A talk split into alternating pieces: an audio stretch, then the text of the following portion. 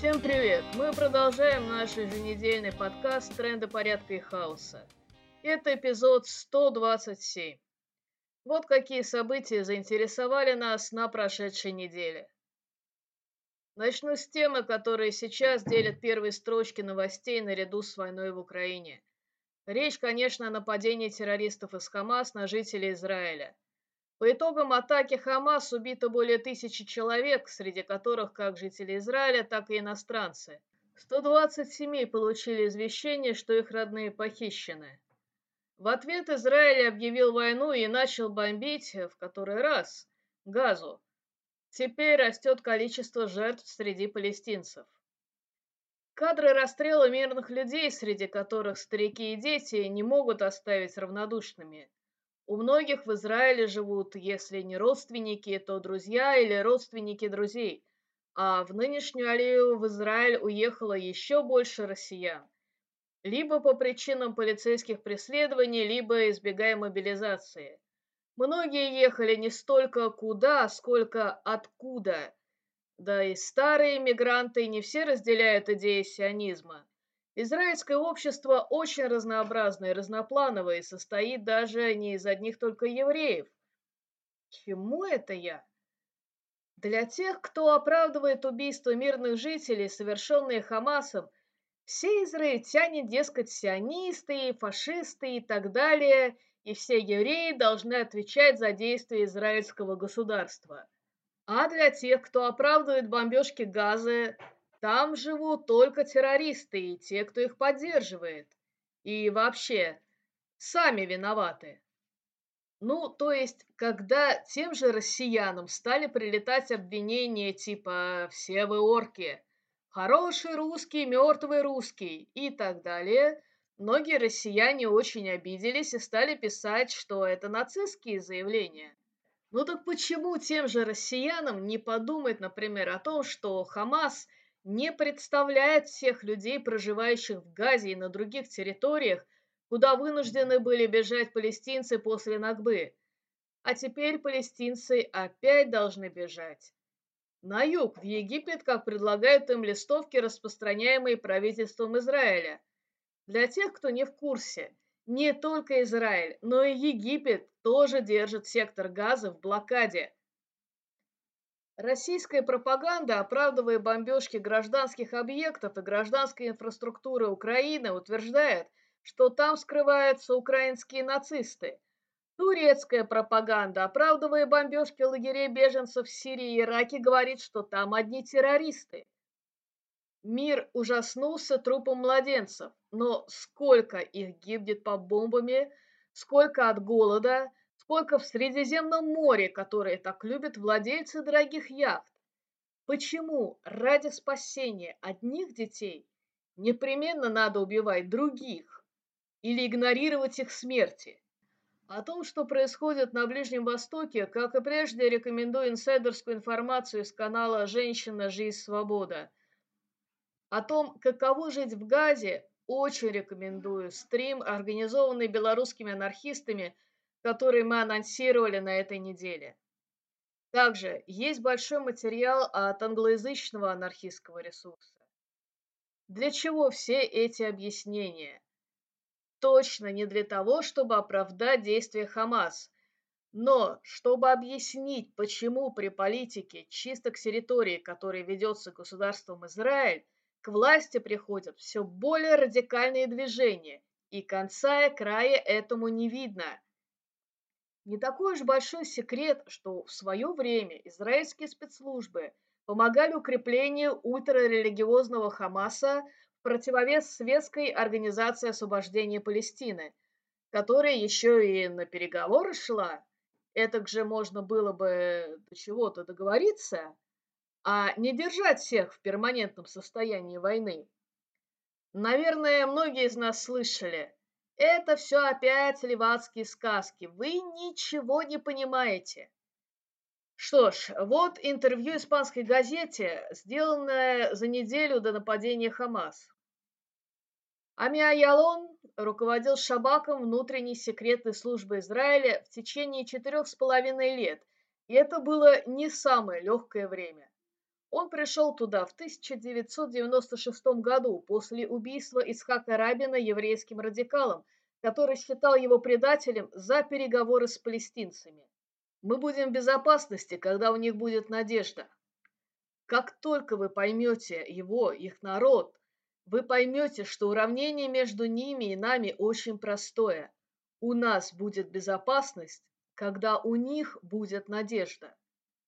Военные знают, что нельзя сдержать человека или группу людей, если они считают, что им нечего терять. Это время, когда они становятся очень опасными. Раньше я считал, что мы освободители, но понял, что они видят в нас угнетателей. Когда пришли первые новости о масштабах нападения Хамас, многие зарубежные издания писали, как так, лучшая разведка в мире оплошала и пропустила эти атаки. А у многих израильтян, участвовавших в протестах против новых изменений в судебной системе, которые дают больше власти правительству и религиозным деятелям, похоже, есть ответ, что разведка-то как раз работала и предупреждала вовремя. А вот кто решил, что война – это хороший выход из потери рейтинга, того далеко искать не надо. В этой бесконечной войне за то, какому национальному государству существовать, а какому нет, гибнет все больше людей, и убийства становятся все более жестокими. У современного миропорядка нет механизмов, чтобы его остановить. Ну хорошо, пока что анархистской мечты мира без государства границ не осуществилось, на чьей стороне быть анархистом? Ну, точно не на стороне религиозных фанатиков и отморозков, будь они со стороны угнетателей или угнетенных.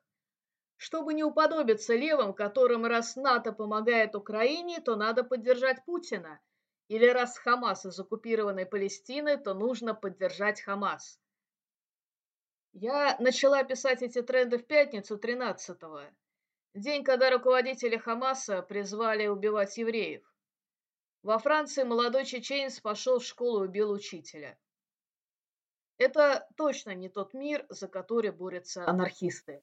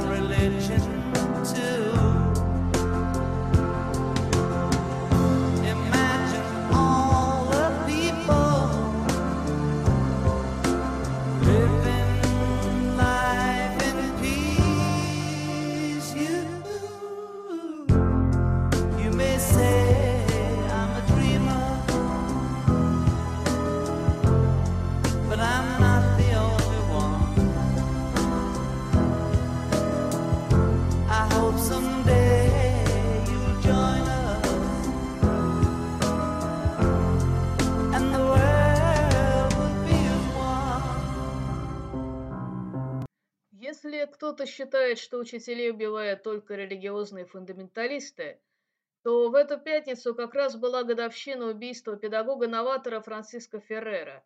Хотя, безусловно, без религиозных фундаменталистов не обошлось. Просто это были христианские религиозные деятели. Франциско Феррер, будучи анархистом, разработал принципиально новую педагогику и принципы образования. Его стремлением было воспитать свободную личность, Религиозным школам с их принуждением и телесными наказаниями он противопоставил современную школу, еще и называли школой рационального образования. Вся ценность воспитания должна заключаться в уважении к воле ребенка. Цель школы – воспитать людей, способных беспрерывно эволюционировать, способных обновлять окружающую среду и самих себя. В основу обучения было взято естественное стремление ребенка к познанию окружающего мира, его интересы и личные особенности.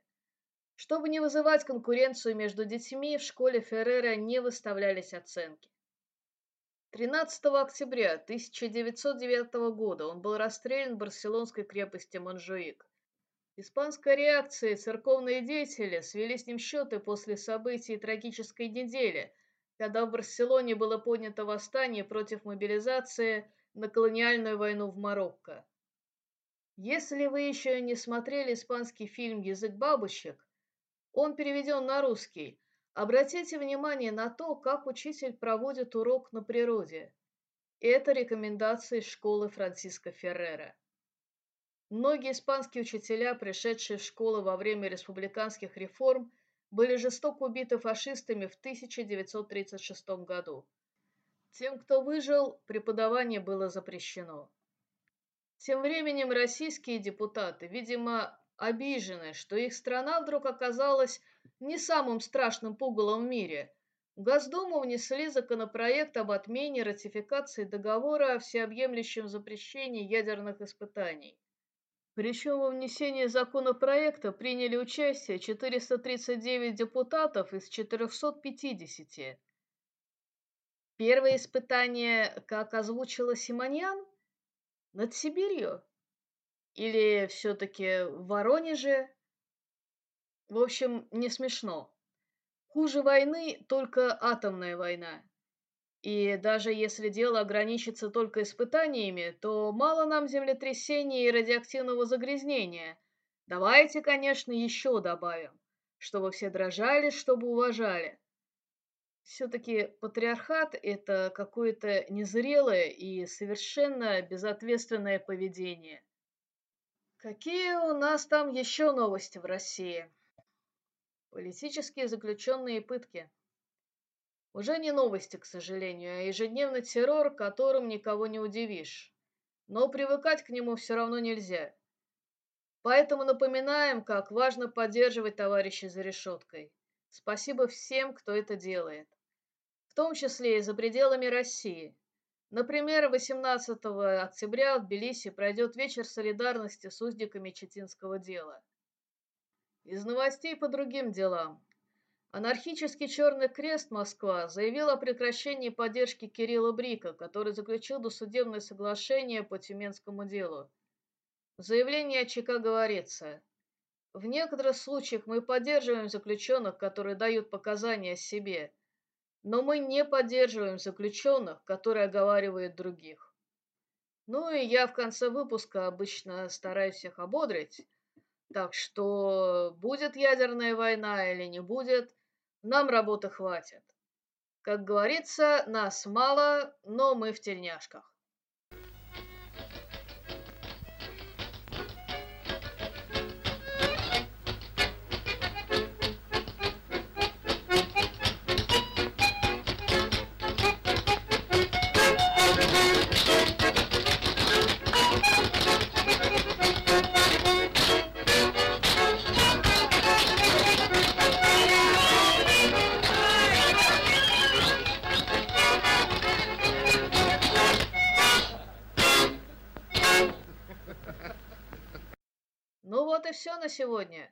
Напоминаем, что в трендах порядка и хаоса участники автономного действия и другие авторы дают анархистские оценки текущим событиям.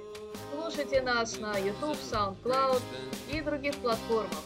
Заходите на наш сайт автоном.орг, подписывайтесь на email рассылку.